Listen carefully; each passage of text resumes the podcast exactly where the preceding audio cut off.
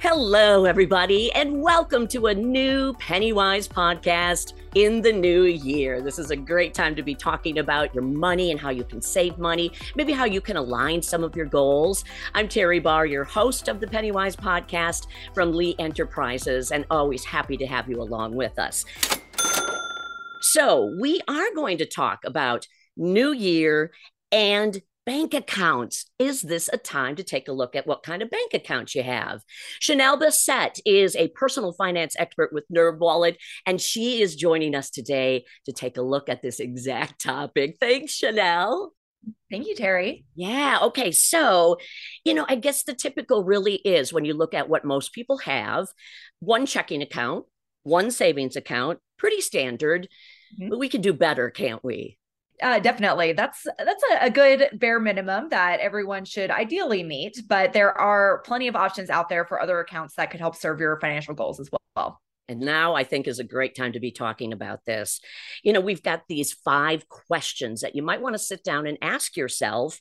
And the first one is I love this one. How do we figure out which bank accounts are actually the right types when you want to use these for yourself? What do you do? Yeah. So the the best thing to do is really evaluate your financial situation and think about any major changes that might have happened in uh, recent months or the past year. Um, perhaps you've um, gotten a, a, partner that you want to share finances with.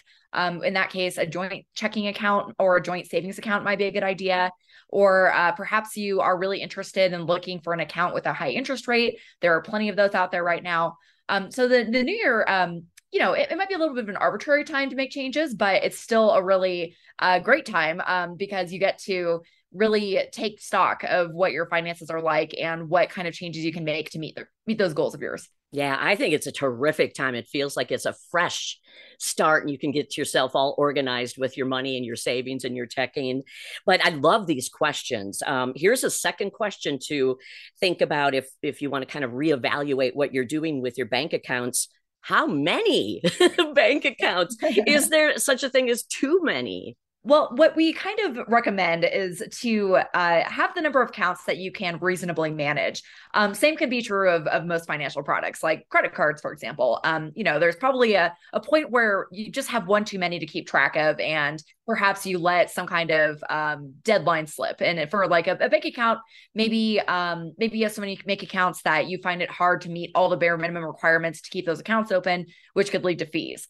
Um, so it's a really good idea to just make sure that you're able to manage whatever uh, whatever accounts you open but beyond just a, a, basic checking and savings account, there are uh, additional accounts you can have that could help meet goals. Like perhaps you want multiple savings accounts open for different goals, or um, maybe you do just have one savings account, but below that you can have different sub accounts for different goals. Um, so technically that is one account, but there are multiple things to manage. So you just have to kind of think about what your tolerance is for that kind of organization yeah organization is the key isn't it? And and you want it to also be reassuring to you know what you're talking about with goals.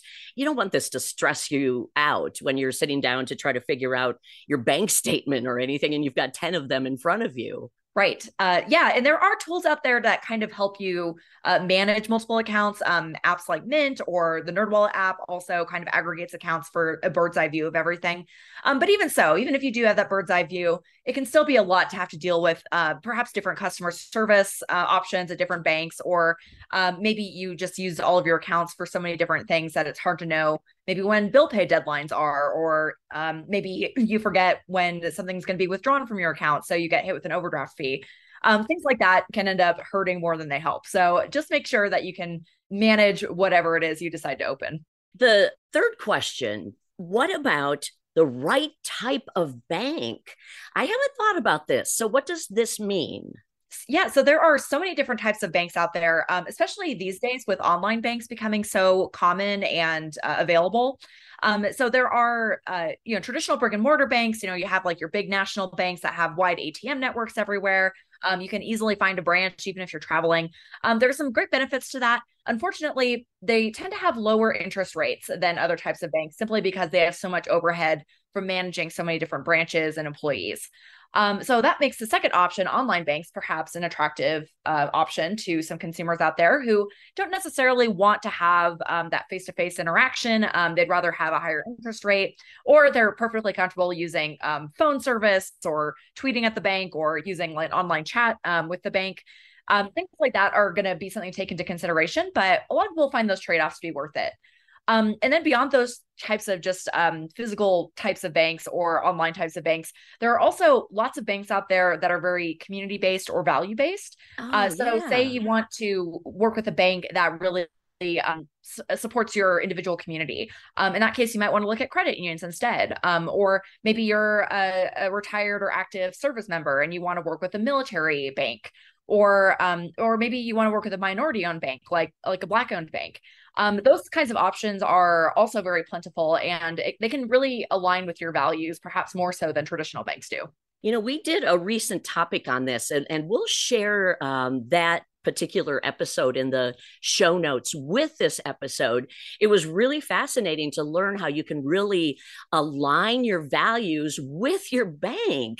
And we gave many examples. And, and I think that's really becoming, I don't want to call it trendy, but it, it is kind of becoming a thing where people really do want to know what is my money being used for? Right yeah, it's it's hard to know exactly what your bank is using the money for behind the scenes. Um, you have to do additional research um, to to figure out those kinds of things. But there are banks out there who uh, that try to keep it really explicit what they use their money for or don't use their money for.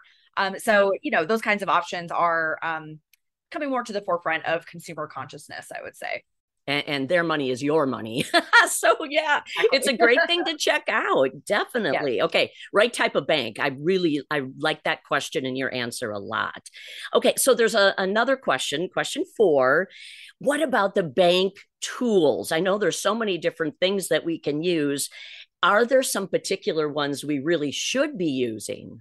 Right. Um once again, it'll kind of depend on your situation, but there are are kind of the um, the basic like common uh, tools that banks are becoming that, they're using a lot more often and offering more to customers, and that's things like uh, money transfers. So uh, Zelle, for example, is integrated with a lot of banks, um, but there's also uh, other uh, uh, other apps you can use if Zelle doesn't work for you. Um, Venmo, Cash App, things like that allow you to send money if your bank doesn't. Um, but some banks also kind of go above and beyond and offer things like budgeting tools or um, they might allow you to set up notifications if your account balance is getting low yeah. so that you can be notified in case you might potentially overdraft. Um, so there's lots of tools like that, which tend to be a little bit um, smoother, more seamless, um, more up to date with online banks. But traditional banks are, are definitely um, moving in on that, on that you know sort of option as well and and making sure a lot of tools are available so uh, it really just depends on what you would want to use them for maybe you have your own budgeting system that's great but maybe you need a little extra help um, and you don't want to design your own spreadsheet so things like that can be really Excellent. And and it's okay to use the bank's app and, and, and, do things online as well. I mean, I think we've gotten to the point where that feels okay, right? Yeah. Um, I think that technology is definitely uh, catching up. I mean, it can be a little hard to be, uh, you know, really at the cutting edge of technology when you have a legacy institution like a very old bank. Um, but you know, I think that most banks have realized that this is where the future is, and that they need to make sure their tech is up to date. Um, so it's becoming a lot easier to find those kinds of options, no matter what bank you choose. Finally, this question think about this one now. When should I actually sit down, take the time to reevaluate what I have as a bank setup? Yeah. What do you think? Um, no time like the present. Uh, you know, this is kind of a traditional time to reevaluate. Um, but even beyond that, it's a great time in terms of just what's happening in the world. We're seeing interest rates rise on a regular basis um, across the board for all kinds of banks. Um, as the, the Fed has been increasing its federal funds rate, um, interest rates in general have gone up, which has been really great for consumers who are opening new bank accounts. Uh, it's very competitive out there. There's some banks offering uh, more than 3% on savings accounts, um, even checking accounts in some cases. So, uh, so yeah, comparison shopping is a really great thing to do, especially right now. Oh, that's so great. Thank you for answering those five questions. Pretty important things to think about. Chanelle, I guess what would you think is the bottom line when we're talking about this? Yeah, um, you know, it's really easy to just kind of stick with one bank for a long time. It can be, it can feel really inconvenient to like have to change everything up with your finances, you know, enter in that new uh, account number or routing number with your employer, things like that. It is kind of a kind of a pain to have to do. But if you really commit to doing that, maybe just taking an afternoon to search for the bank that works for you um, and switch things over, you could end up making significantly more on your money than you than you had previously with your other bank. Um, and in addition to that, you could also find banks with better customer service options or uh, better features and tools that you might want to use. So it's really worthwhile to at least investigate and see if there's anything out there that might work better for you. And I know it's an old saying, make your money work for you, but it sure sounds like that's the thing to do when it comes to considering opening different accounts somewhere else or just figuring out if you're in the right place to start with. Yeah, definitely. Uh, you you want to try to try to not be complacent. You know, be a go getter there, especially at the beginning of the year. Um, you know, search out things that are going to serve you better than what you currently have. Excellent. Oh my goodness, Chanelle Bessette, we always love talking with you. Chanelle is from NerdWallet and has given us some really great questions to consider when you're looking at your bank accounts. Chanelle, thank you so much. Thank you, Terry. And I'm Terry Barr, host of your Pennywise podcast. Always grateful to have you along with us, and we'll talk with you again next week.